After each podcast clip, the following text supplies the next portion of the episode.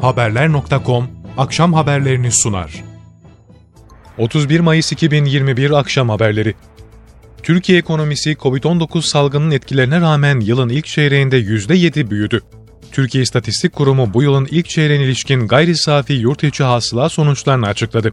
Buna göre Türkiye ekonomisi yılın birinci çeyreğinde %7 büyüdü. Bu dönemde yurt içi hasıla cari fiyatlarla %29.1 artarak 1 trilyon 386 milyar 347 milyon lira olarak gerçekleşti. Mevsim ve takvim etkisinden arındırılmış gayri safi yurt içi hasıla, zincirlenmiş hacim endeksi ise bir önceki çeyreğe göre %1.7 artış gösterdi. FETÖ elebaşı Fethullah Gülen'in akrabası Selahattin Gülen, Milli İstihbarat Teşkilatı Başkanlığı'nın operasyonuyla yurt dışında yakalanarak Türkiye'ye getirildi. FETÖ'nün sözde ülke sorumluları arasında yer alan birçok isimli akrabalık bağı olan Selahattin Gülen'in, örgüt elebaşının talimatı üzerine FETÖ'nün mahrem yapılanmasının yardımıyla yurt dışına kaçtığı tespit edildi. Hakkında silahlı terör örgütüne üye olma suçundan yakalama kaydı bulunan Selahattin Gülen'in örgütün sözde istişare heyet üyeleri ve üst düzey sorumlularıyla da ilişkili olduğu belirlendi. Selahattin Gülen, MİT tarafından yurt dışında yapılan operasyonla Türkiye'ye getirildi. Anadolu Otoyolu'nun Kocaeli kesiminde 21 aracın karıştığı zincirleme trafik kazasında 20 kişi yaralandı. Otoyolun Çınarlıdere Viyadüğü girişi İstanbul istikametinde bir tırın ters dönmesiyle meydana gelen kazaya 21 araç karıştı.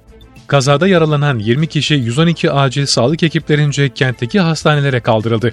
Kaza nedeniyle her iki yönde trafik durdu, uzun araç kuyruklar oluştu. Otoyolun Ankara istikameti yeniden ulaşıma açılırken İstanbul yönünde kazaya karışan araçların kaldırılması ve trafiğin açılması için başlatılan çalışmalar sürüyor. Dışişleri Bakanı Mevlüt Çavuşoğlu, Yunanistan'ın başkenti Atina'da Yunan mevkidaşı Nikos Dendias'la görüştü. Çavuşoğlu iki ülkenin turizmde işbirliği için aşı sertifikasyonunun tamamlanması konusunda anlaştıklarını açıkladı.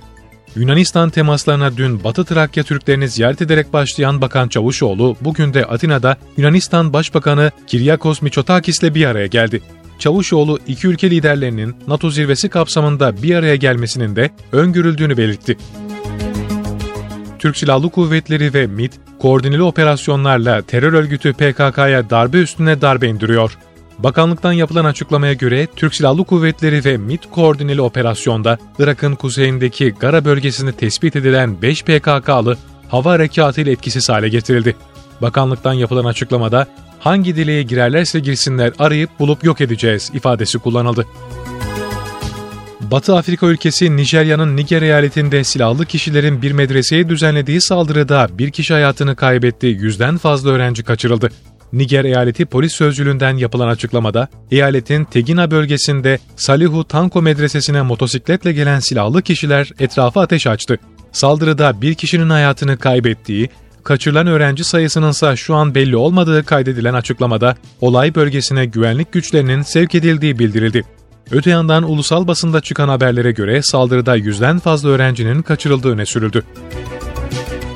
Fransa İçişleri Bakanı Gerald Darmanin'in ağır silah taşıyan ve tehlikeli olduğu belirtilen eski firari askerin etkisiz hale getirildiği bildirildi.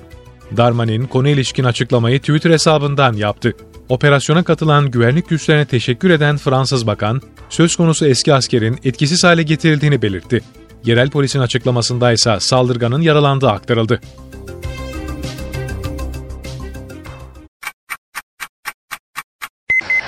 Haberler.com akşam haberlerini sundu.